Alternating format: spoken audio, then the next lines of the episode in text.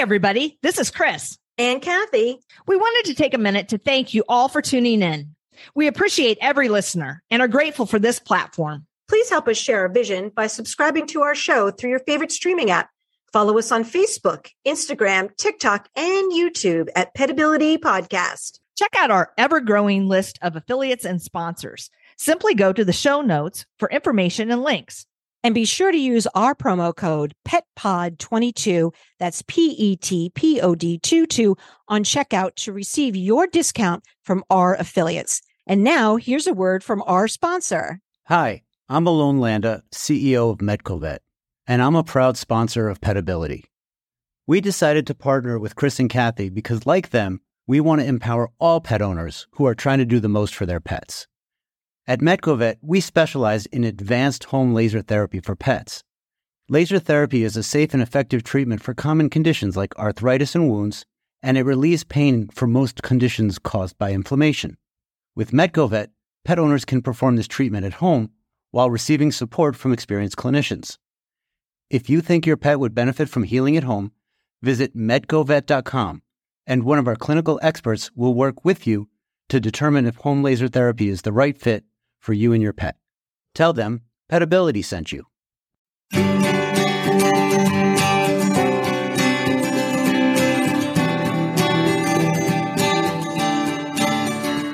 Welcome to Petability. I'm your host, Kathy Simon, certified veterinary technician and certified canine rehabilitation practitioner.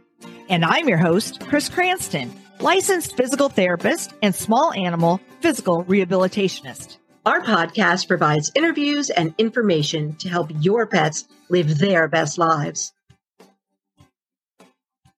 Good morning, Kathy. What is going on today? Hi, Chris. I'm feeling a little bit nostalgic today with yesterday being Petability's three year anniversary. Hear, hear. I know. And I went back in my mind to when we first met and just this really chance encounter when you called and I answered the phone Mm-hmm. and, and how far we've come. I just want to let you know the audience know at this three-year juncture. And this is always how I felt. And my friend Chris is one of the hardest working, most talented CCRPs I know. And honestly, I feel the very same way about our guest today, veterinary neurologist Dr. Gena Silver, and how fortunate we are to have her in our circle. She's brilliant and so talented. And I, am not just saying that because I have a six year old pug and I will likely be in need of her services in the near future. But I had a friend who has since passed away, veterinary surgeon Dr. Joel Wolfson, and he was a very gifted, very talented veterinary surgeon. And whenever I would refer cases to him, I would have this just this feeling of relief for the owner and the pet. Joel's got this, and he's going to do his very best to take care of these people and their pets. And I feel the same way about, about Dr. Silver whenever she sees one of our clients, I just have such a sense of relief and a sense of relief for the patient and the client because they are in the most capable hands possible. And I'm going to be able to get a good night's sleep because of that. And she's such a wealth of knowledge and a great educator. And that's why we've had her on the show twice before, where we discussed disc disease and this vestibular dysfunction. And those are two of our most popular shows, Chris. So um, if you haven't had a chance to listen to those, go back and listen to those episodes. And so we've invited Dr. Silver back to talk to us today about seizures, what they are, what causes them, and how we treat them. So, Kathy, it's it's ironic that you mentioned yesterday was our three year anniversary, and the first time we had Dr. Silver on our show was indeed on that anniversary three years ago. She was part wow. of four four podcasts that we launched simultaneously. So it, it's kind of serendipitous, if you will, that that she would be back three three years right. later. So just a little um, background on Dr. Silver before we get started. Uh, Dr. Silver earned her veterinary degree from the Atlantic Veterinary College in Prince Edward Island, Canada, in 1995. She completed a small animal medicine and surgery internship at Washington State University, where she remained on staff there as a resident for neurology and neurosurgery. And following that residence, she stayed on uh, she stayed on as faculty for one year as a clinical instructor. And Dr. Silver gained board certification in neurology by the American College of Veterinary Internal Medicine in the year of 2000. And, and shortly after that, she was practicing at Massachusetts Veterinary Referral Hospital in Woburn, Massachusetts, where she's where she has been since the year 2000. Please welcome Dr. Gena Silver to the show. Hi, Kathy and Chris. Thank you for having me back on your show, and I cannot believe it's been three years. And also the reference to Joel, who is also a, a near and dear friend to me, and I also hold him in the same esteem that you do, Kathy. That just just feel a sense of security when Joel's involved. He's one of the first um, surgeons that I met moving to Massachusetts and was an instant friend. And I think we all miss him uh, a lot. Yeah, a special terrible. person. I have um, in kind of a, a personal connection with you, Dr. Silver, because uh, we were colleagues at Mass Vet Referral Hospital at the time that my first Cavalier came into my life. And I've told the story before on the show. She came in through the ER and she was seven months old. That day, she had had seven seizures and was blind. And I had researched a little bit and thought that Cavaliers may be a good match for my lifestyle and so forth. But at the time, I, I, saw her. I was getting ready to leave. You know, at the end of the night, it was a late night. It was like eight or nine o'clock, and and I'm looking for my assistant to to tell her goodbye. And she's holding this puppy in her arms, and the puppy was out of it. And I don't know if she'd been sedated or or if it was just uh, you know part of of the whole process. But you know the bottom line is that that we agreed to sign the dotted line and take her into our care thinking well maybe you know we can figure out what's going on in terms of these seizures and and rehome her. But she was very needy and she stole my heart from the very beginning and you were my neurologist and helped me to navigate through the the entire process and i never thought that i would ever learn so much about seizures. And in her case she was diagnosed with idiopathic epilepsy. So after doing a workup which i'm sure you're going to describe later in the show you know that was ultimately her diagnosis. But you know we we had a great uh, seven years together. She had a wonderful life and you were a big part of that. So thanks. Yes uh, chris and i go go way back and certainly dagny was a huge part of that so yeah, seizures are when you first start out uh, a life with a dog with seizures. It's it's like drinking from a fire hose. It can be pretty overwhelming, but it changes too over the life of the animal. But you do you do become an expert in knowing your animal and um, you know how to deal when things are are not going so great. But um, it is a, a a learning a steep learning curve, but um, most people get on board pretty quickly. I remember her general vet saying, I can't believe how you just take this in stride. You know, I, would be like, oh, yeah, she had three seizures, you know, last week. And, you know, well, and she's like, and you're not panic. I'm like, no, we just have our routine and and do our thing.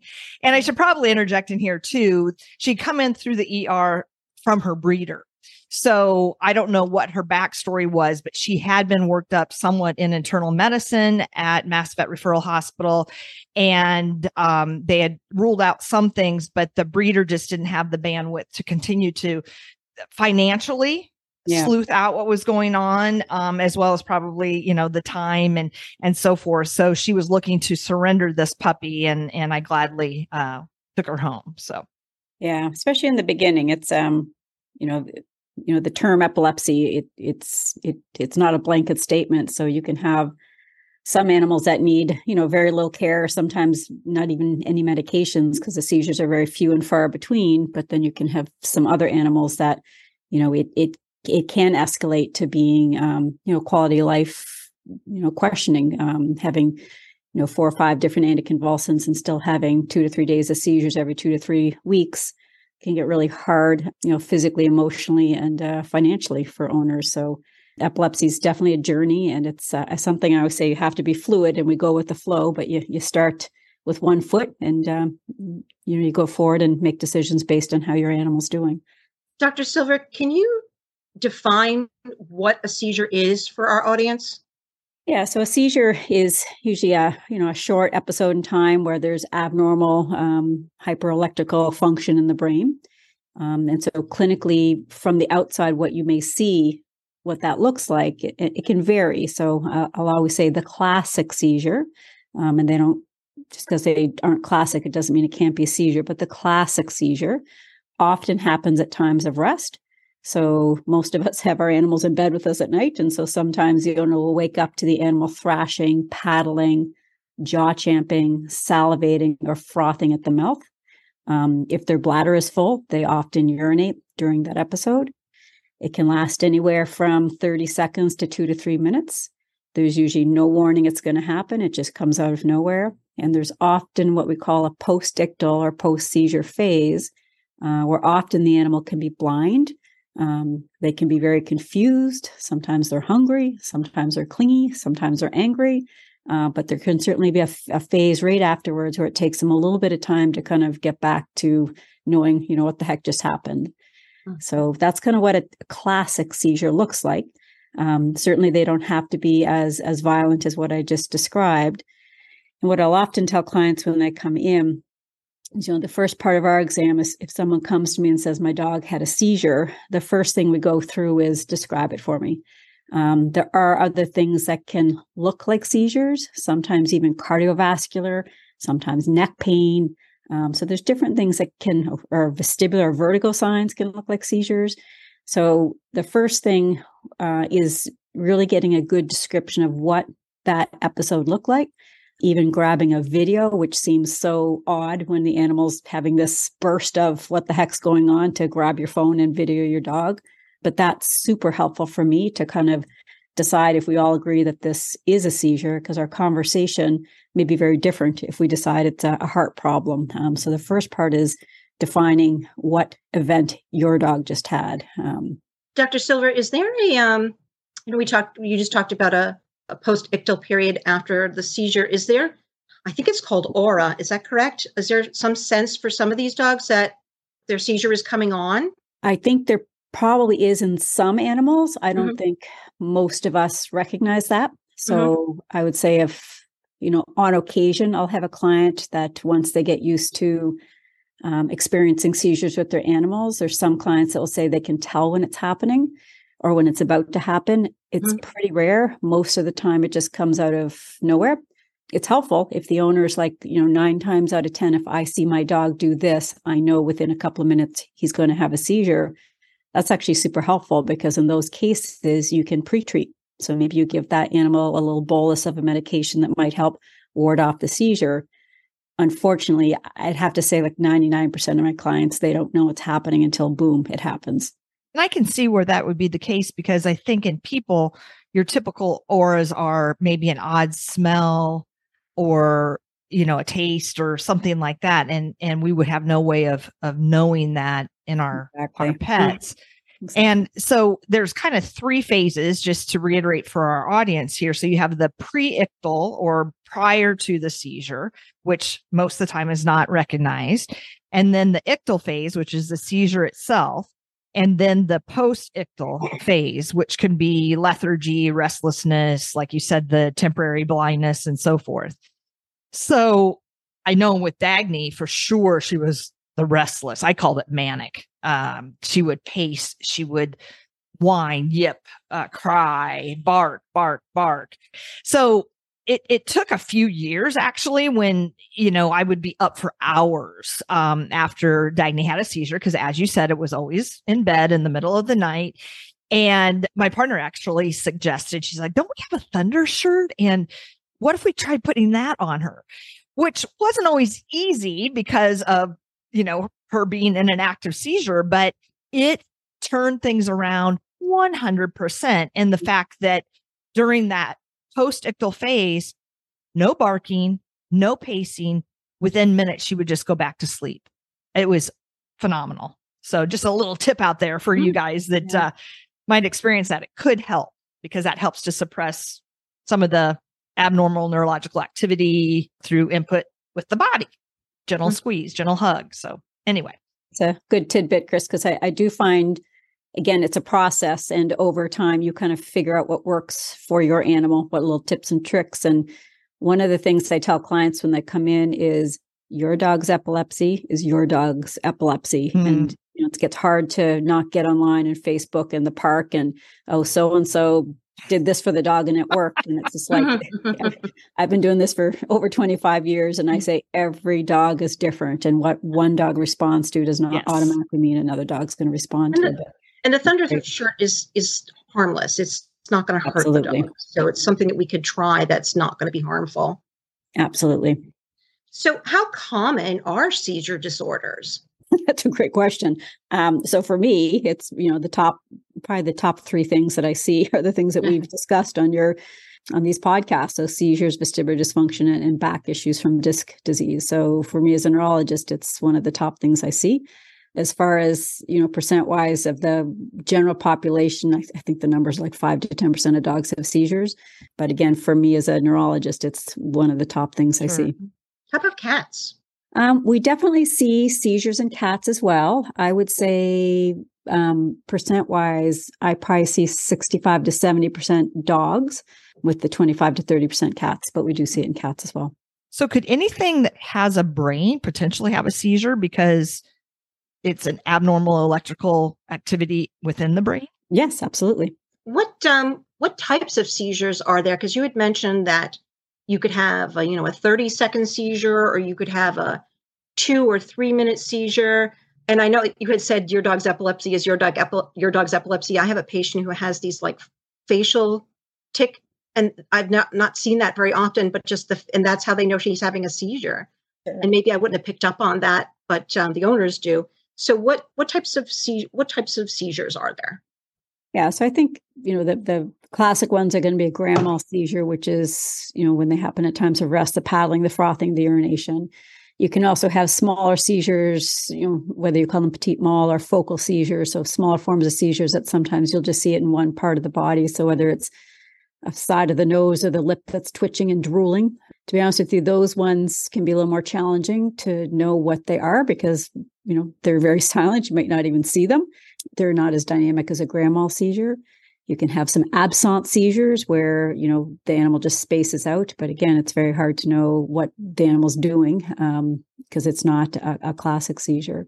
And then with as far as the type of seizures, I think you know to take a step back when a client comes in and we determined that okay, yes, the episode that your animal had does fit with a seizure. The next big discussion is well, what can cause a seizure?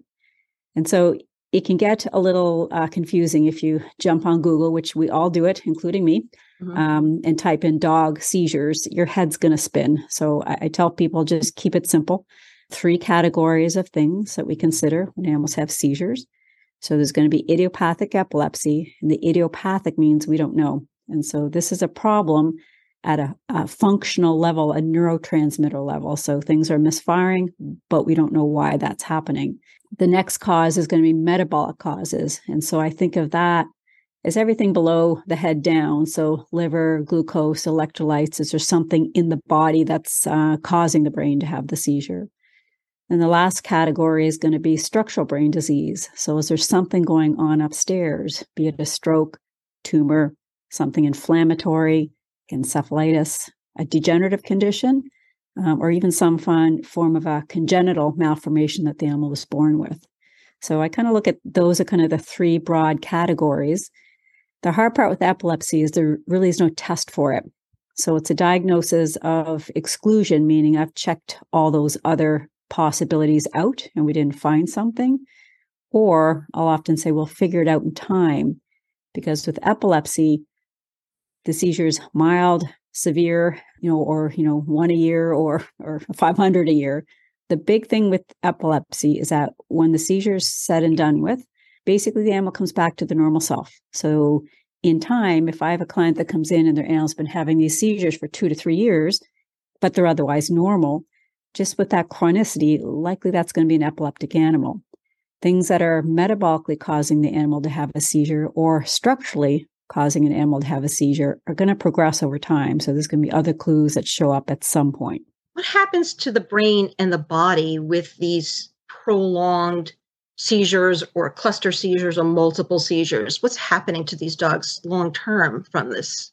Yeah, that's a good question. So, you know, fortunately, the majority of seizures are short. So they're usually under two, three minutes. There's some animals that I will say they're one and done, meaning their their MO is that when they have one, it's just one. There are some other animals that, you know, whether it started out as one and done or, or, or and it progressed or from the get-go, it just started out as multiple. But there's some animals that when they have seizures, they're going to cluster, which usually means that they have more than two seizures in that 12 hour period. So even with those, again, most of the animals are going to come through their seizure, come through their cluster seizures, you know, uh, unscathed. However, seizures can become very dangerous or even life threatening if they go into a seizure and don't come out, which is called status epilepticus. Or if those cluster seizures start happening really close together and the animal never has a time to recover in between the seizures. These are the ones that can be life threatening. Fortunately, you know, they're a low percentage of the cases that we end up seeing. Most animals um, were able to don't go into that uh, degree of severity. But as far as the the life threatening component to it is, you know, when they're when the body is going through such a strenuous uh, tonic clonic convulsions, their body temperature goes up. And so if we have uh, an animal where we're going to get into trouble is, you know, the owner will say, gosh, you know, my dog started having a seizure. It didn't stop. It's been going on for 15 minutes. We figured we needed to come to the ER. We live an hour away. So if that animal comes into the hospital and they're still in the midst of having a seizure, the concern with that dog is his body core temperature is going to be so elevated, it may not even register on a thermometer. So those dogs, we do start worrying that they can die from that, um, almost like having heat stroke or being locked in a car on a hot sunny day. So the you know the damage to the body and the brain is overheating.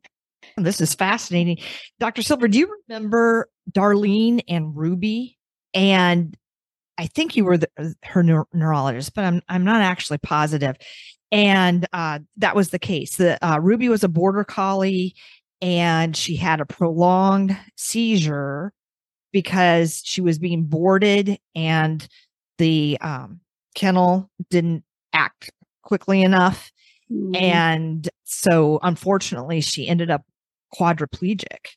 Her brain seemed okay. I mean, she was oh, very yes, Chris, I do remember this case. Yeah, very responsive and and so forth and and I know they got like an Eddie's Wheels cart and things yeah. like that really hit home, you know, like having my experiences with Dagny and then hearing Darlene's story with Ruby, I was like, wow, that's just yeah. really sad.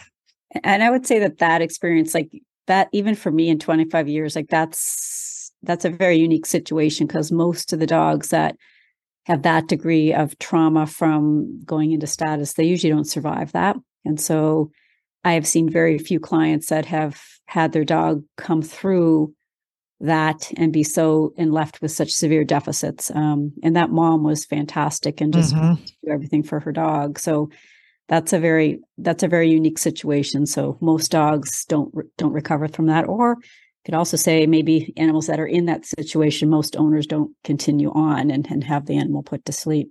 Yeah. It's one of the other, it's hard part with that, uh, Ruby. I'm not sure if she had a history of seizures beforehand, but one of the things our clients will say is you know they have a hard time finding someone to take care of their animal whether it's for daycare or boarding because the animal has seizures. And um, you know for liability from the boarding facility you can kind of see that you know if they don't have somebody there 24 um, 7 it's a liability for them to take on that responsibility in case um, a seizure happens when nobody's around. Mm. so it's uh, often we'll have clients say that you know gosh what what do i do when I need to go out of town. And I think it's always best if you can find someone who comes and lives at the house, or unfortunately, it should be at a vet hospital where there's 24 hour care. Um, which can get very expensive. Yeah. In my case, we had someone who had a very small boarding facility within her home. And so that was good. You know, Dagny was very comfortable there. She did have um, some seizures one time and Sue rightfully, you know, took her to mass vet, you know, just because she wanted to err on the side of caution and and Dagny checked out just fine. But yeah, we were fortunate to have someone like that that was willing to to take her on. Now, most of the time, you know, I remember earlier in the podcast you said it happens during a period of rest and you know mm-hmm. at bedtime and i'd read online like from midnight to 5 a.m you know was the most common mm-hmm. time but I did notice, and I don't know if you'd call this a trigger or or what it would be, but often she would be fine during her stays with Sue, but mm-hmm. almost 100% predictably, she would then have seizure events when she got home.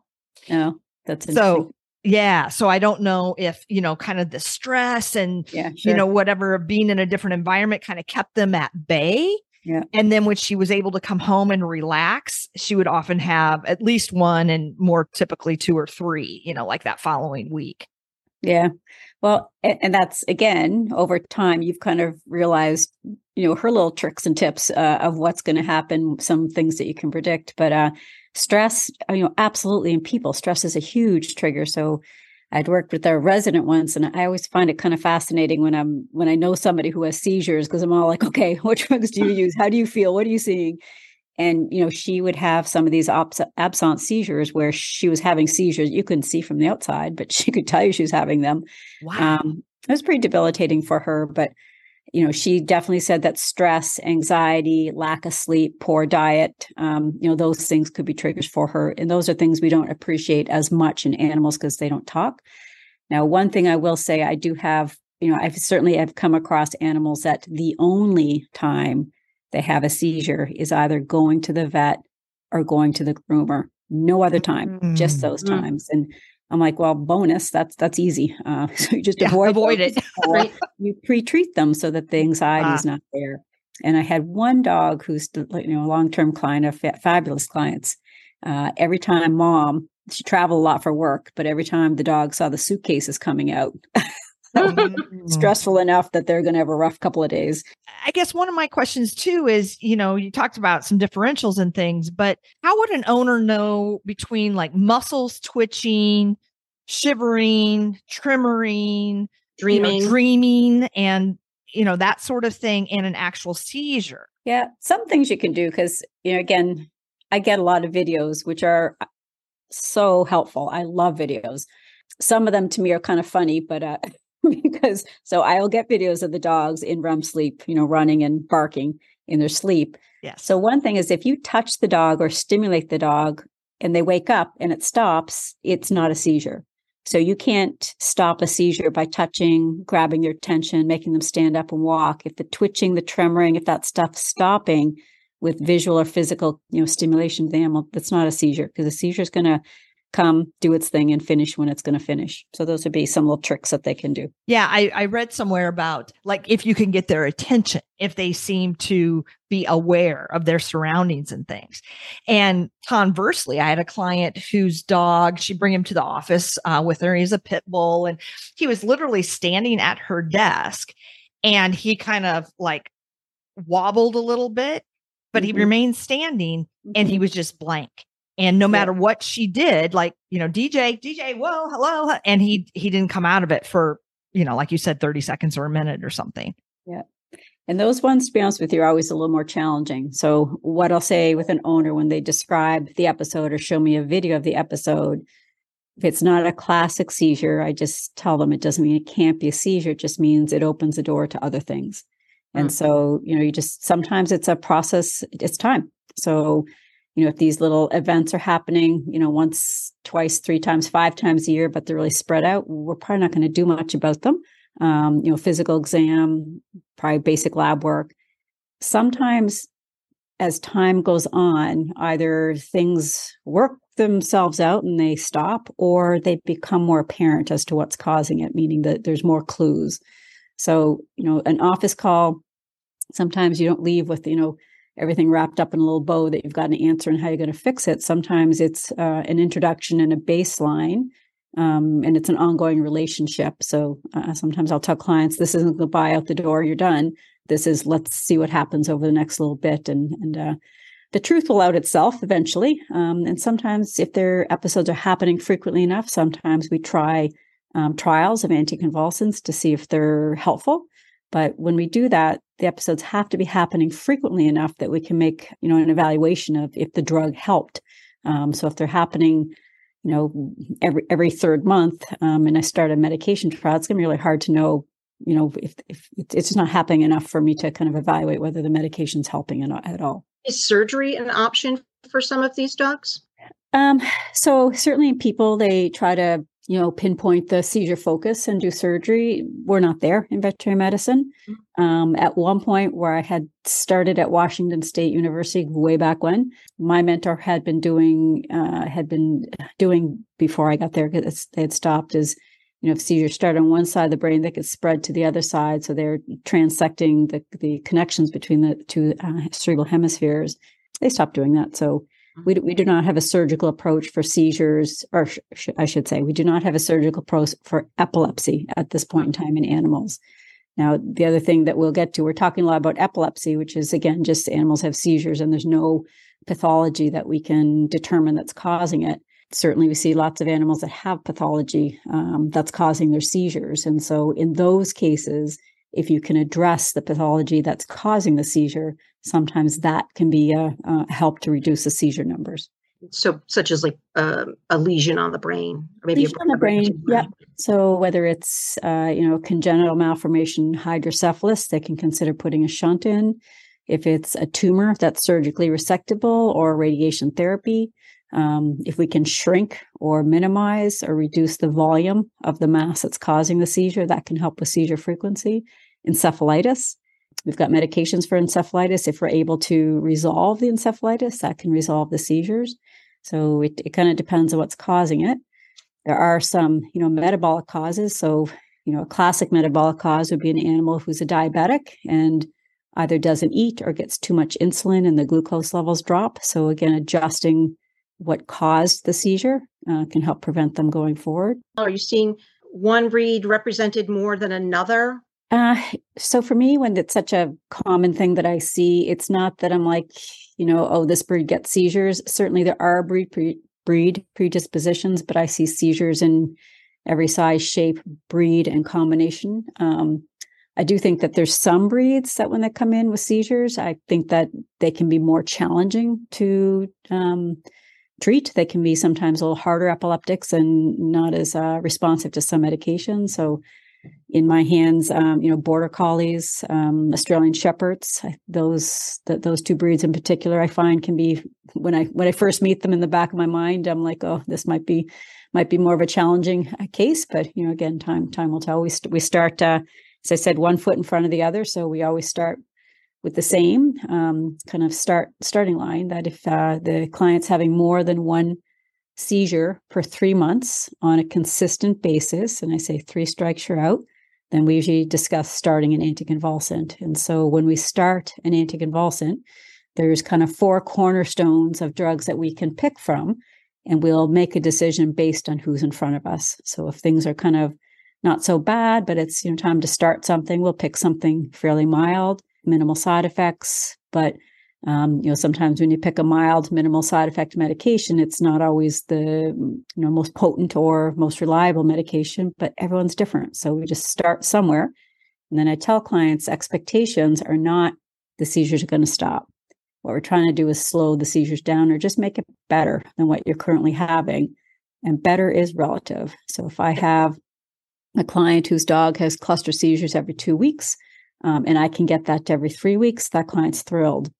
Vice versa if you took a, a dog who has a focal seizure every four months and you know told them that now they're going to be every two months that client would be super upset because it's going in the wrong direction. So we just want to make it better than what you currently have. Dis- uh, decisions on when do we bump the medication when do we add other medications? Um, you know it, it's all based on well what, what's been happening um, what happened when we start the medications. Do we make an improvement? So say the seizures were coming every four weeks. We started meds we got it to every six weeks and then over six eight months all of a sudden they're back to five weeks four weeks you know when things when the interval between them starts uh, reducing um, time frame wise that's when we make some adjustments. So there may always be breakthrough seizures even absolutely. with medication. Absolutely. Now there's some dogs that you know i start something and the owner's like we haven't had any seizures since we started medications. And i'm like hallelujah buy a lottery ticket. Um, so i tell those clients that they're you know that they're in a uh, percentage that's they're very fortunate. So that's fantastic. The other hard part is you know nobody wants their animal on drugs. And so i have some clients that come in and six months seizure free they're like can we get off the drugs? And you know it's it's a nice conversation to be able to have because uh, that means everyone's happy and things are going well but then the discussion is don't rock the boat. Things are going well. Don't mess with what's working. Or we can certainly, you know, start um, a taper and see what happens, understanding we don't know if the dog's not having a seizure because they're not going to have them or the drug's doing what it was supposed to do. So some clients will be like, let's just get off. Other clients are like, we're leaving it. So again, it depends a little bit on which drug they're on, if there's any side effects, how the liver's metabolizing things. Um, but you know, sometimes nobody wants to go back to seizures. So sometimes if things are going well, um, you might just leave them leave them where they are for a while. All this discussion is making me realize that Dagny, I hate to keep bringing her up, but from my personal experience, was she was a difficult case. Yeah, yeah, yeah. she was because we had to add in more medication. Yeah. She did experience the side effects of the medication. She also developed some other comorbidities through the process. So, wow, this is enlightening. Yeah. And depending on, you know, the medications, you know, there's, I would say that there's maintenance medications. So those are the drugs that you're going to use, you know, whether it's once a day, twice a day, indefinitely with the hope to increase the time between the seizures. And those are the drugs I call them the 401k planning because it's all for planning for the future based on what's happened up up to date. And so there's kind of four cornerstones that we'll use for that. And again, we make a decision on do we have to change based on what we've done and what's happening at home. So if seizures are becoming more frequent, we adjust. And adjusting is either bumping up, or if we've done that, or if we've kind of reached the threshold of where we can push that drug without getting into uh, risking some, some more serious side effects, then we add. So the other thing sometimes I have clients say is, you know, can we get off that one and try another one? And unfortunately, it's it's a process of add, add, add, add. If you get to a point where you're like, whew, Shangri-La, things are great, then again, you either don't rock the boat because a lot of these drugs are complementary or they work in a little bit of different way, different ways. So a combination sometimes can be helpful. But then this is also, so if I have a dog on four medications, this is also the important part of talking about, okay, again, Chris, you know your dog best. You know what's worked best for your dog. And so sometimes I'll say to clients, okay, we're on these four medications.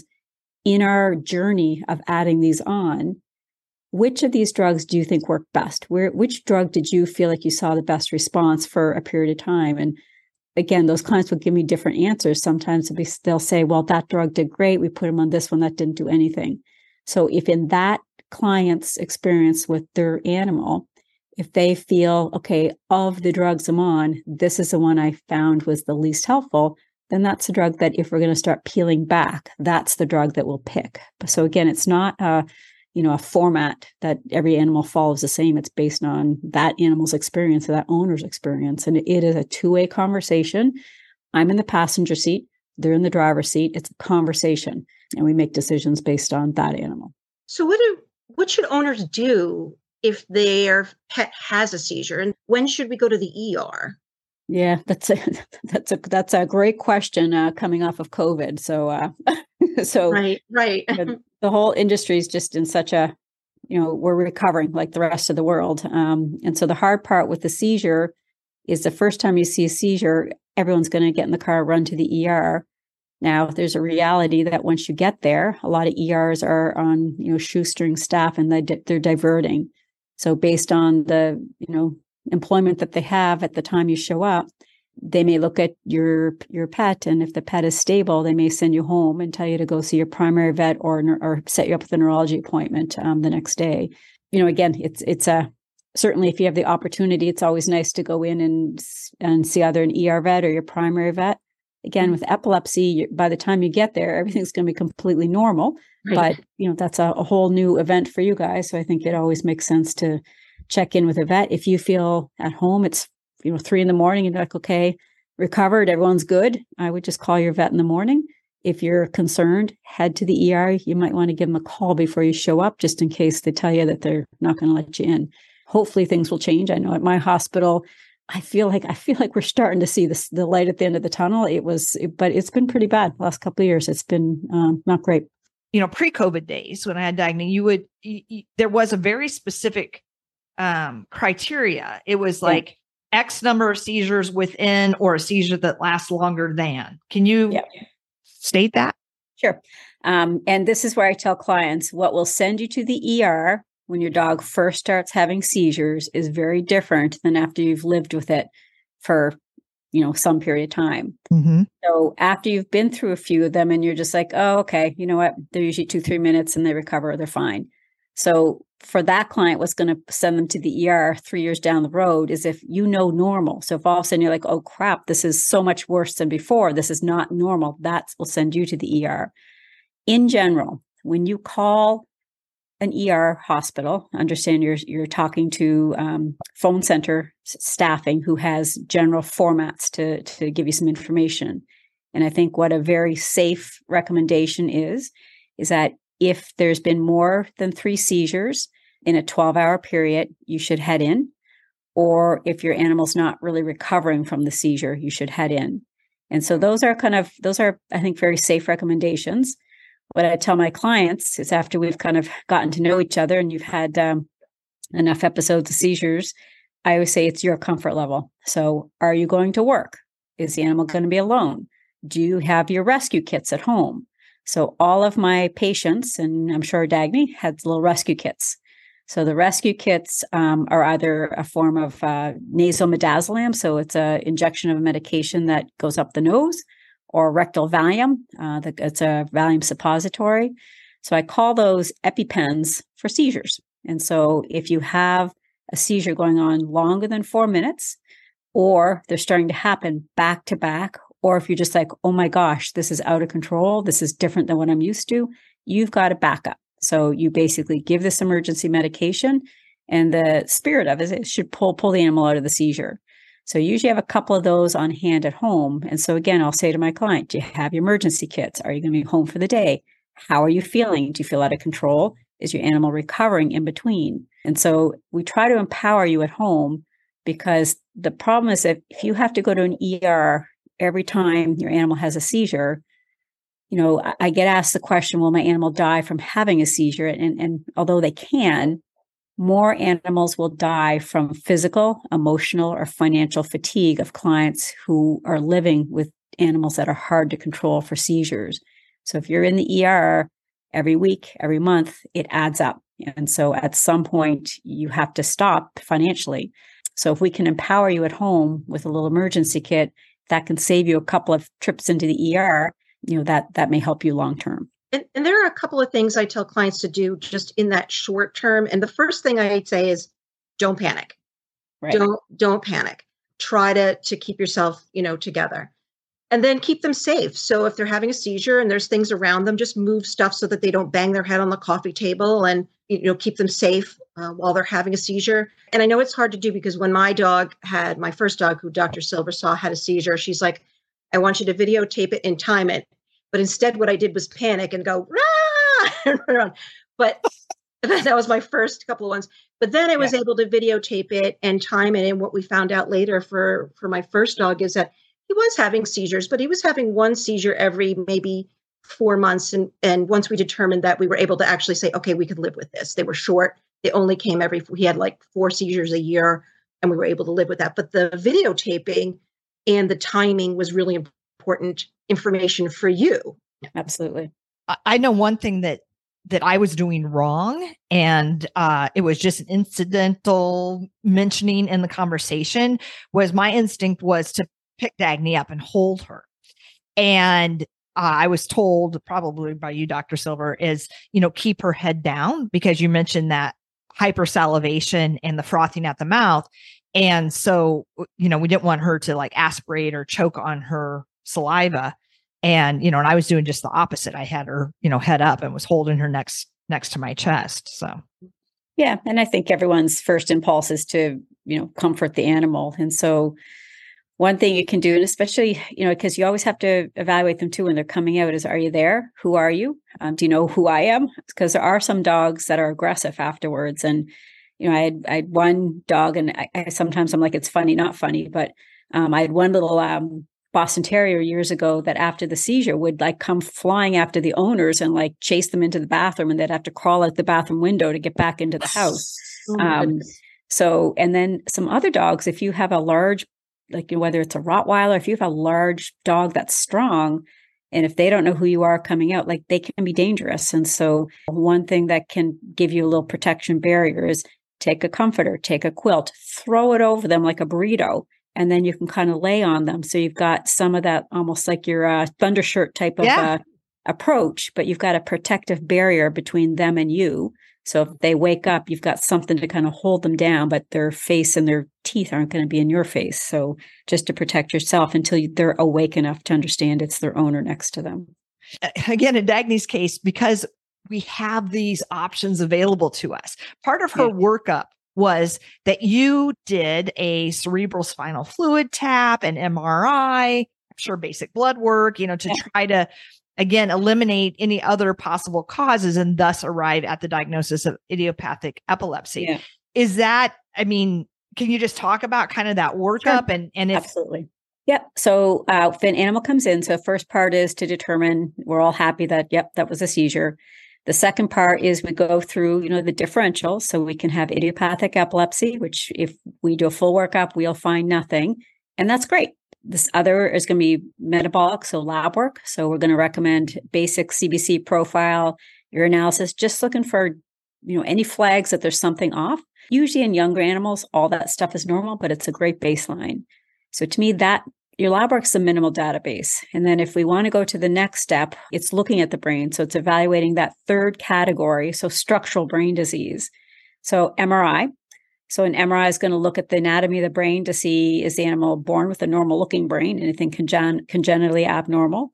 And it's going to look for any obvious signs of strokes, tumors. Basically, I, I say MRI is your eyeballs. And so, so it'd be like taking a brain out, slicing up on a plate and looking at it. It's not a microscope, it's my eyes. And so it's what my eyes can see with the MRI scan.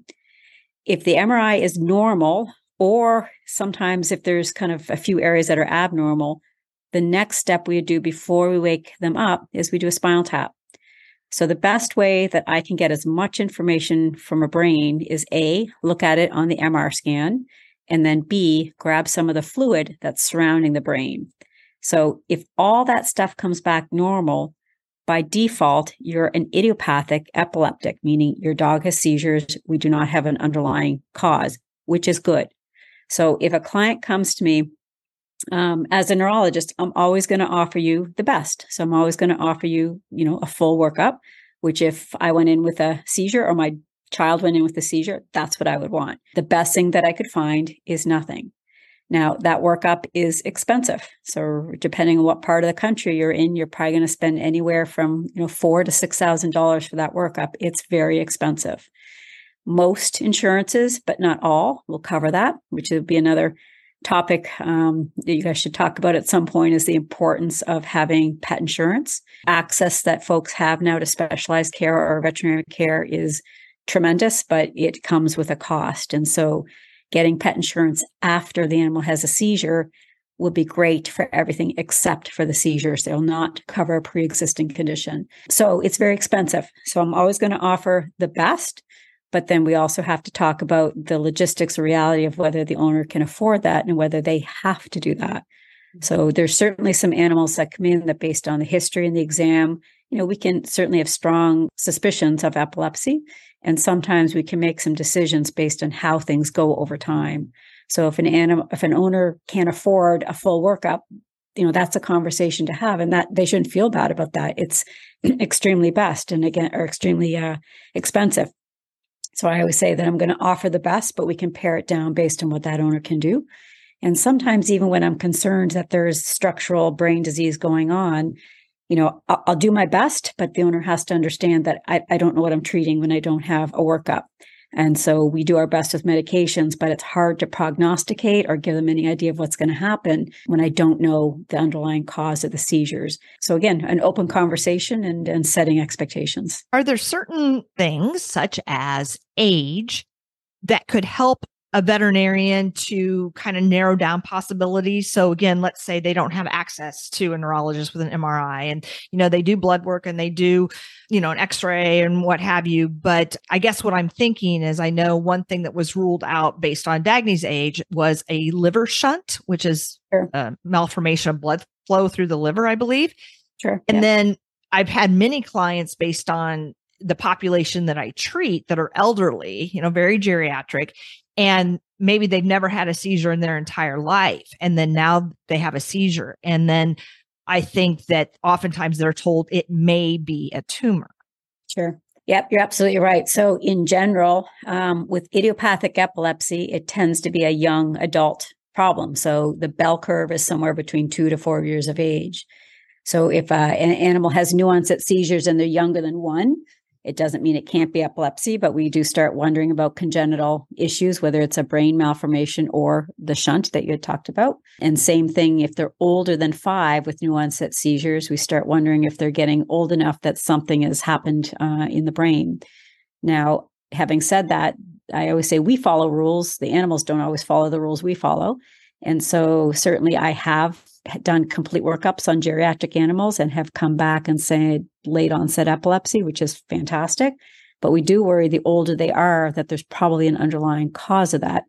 But again, on occasion, we will find late onset epilepsy. Um, and then the vice versa part is that you got to be a little careful about being too presumptive or nonchalant about a two or three year old animal because, you know, encephalitis tends to be a young adult onset as well. But the one thing I will say is is the truth will out itself in time. And so if we start with having, you know, seizures, you know, in August of 2022 and we're still kind of meeting, you know, 23, 24 and animal seizures are fairly well controlled and otherwise they're normal in time we can make some um, best guesses. So it's hard on that first seizure because we're just getting going.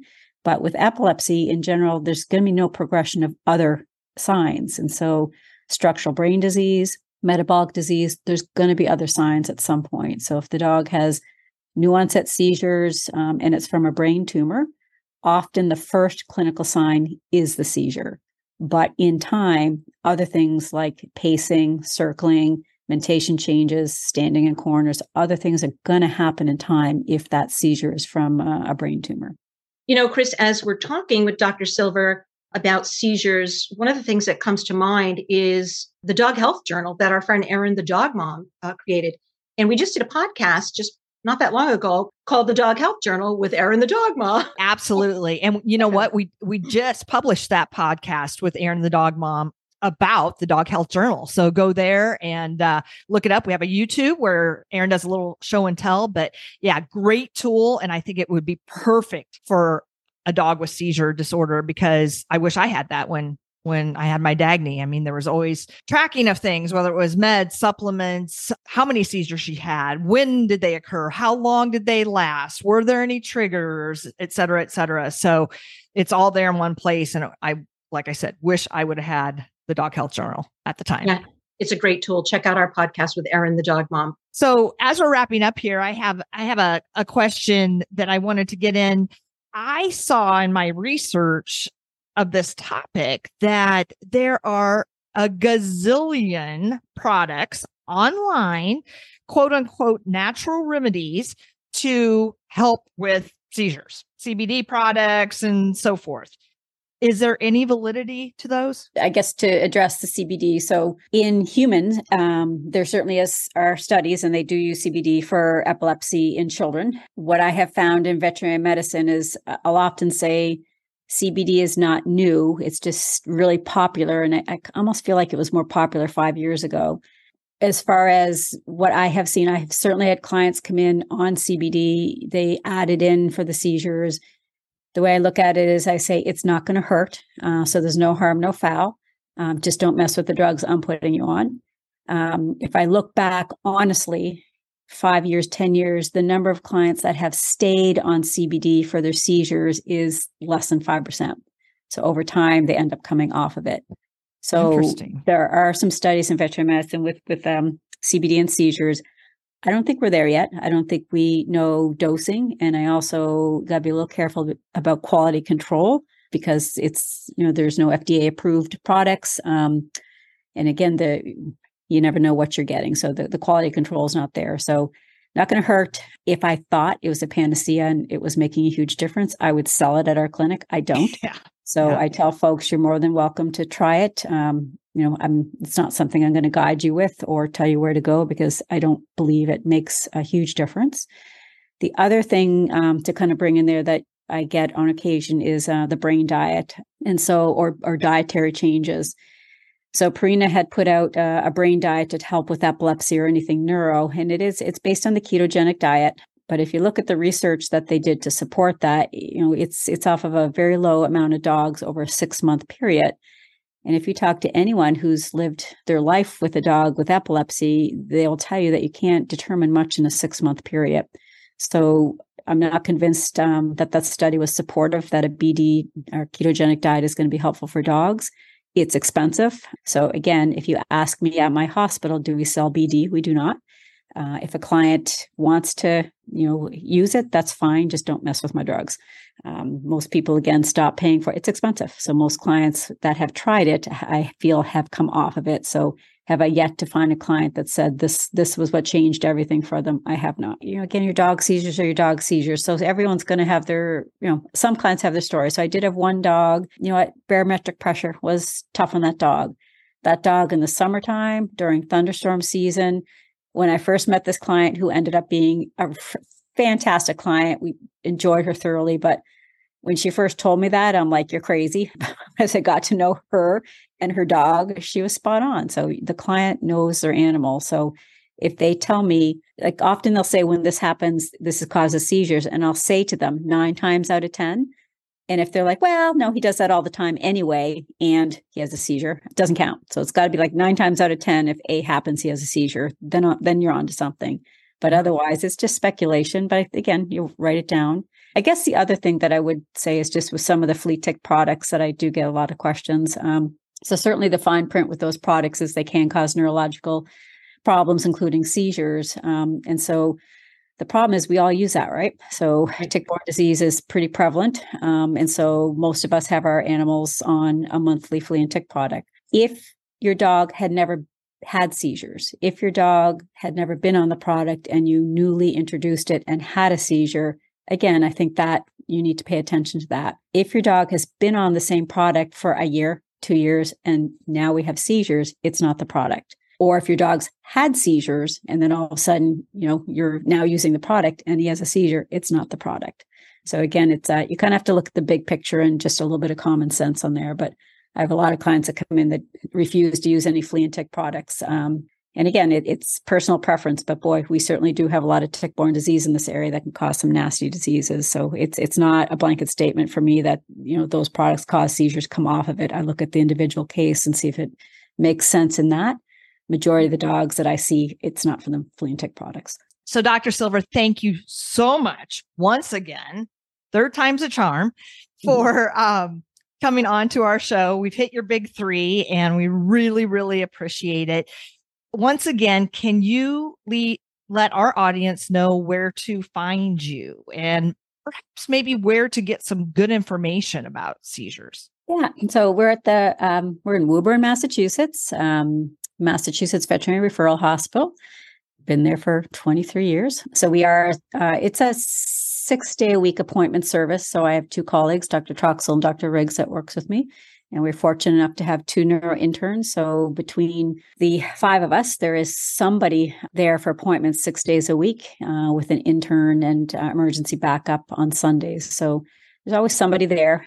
It doesn't take too long to get into appointments, so it's not backed up by week. So if you call today, you can probably get an appointment within the with sometimes the same day, but over you know within the week, can get in to see us. Just again, do is there are there resources? Is there a place for a pet owner to uh, do some research, or should they just simply go to their vet because this can be all over the place in terms of seizures?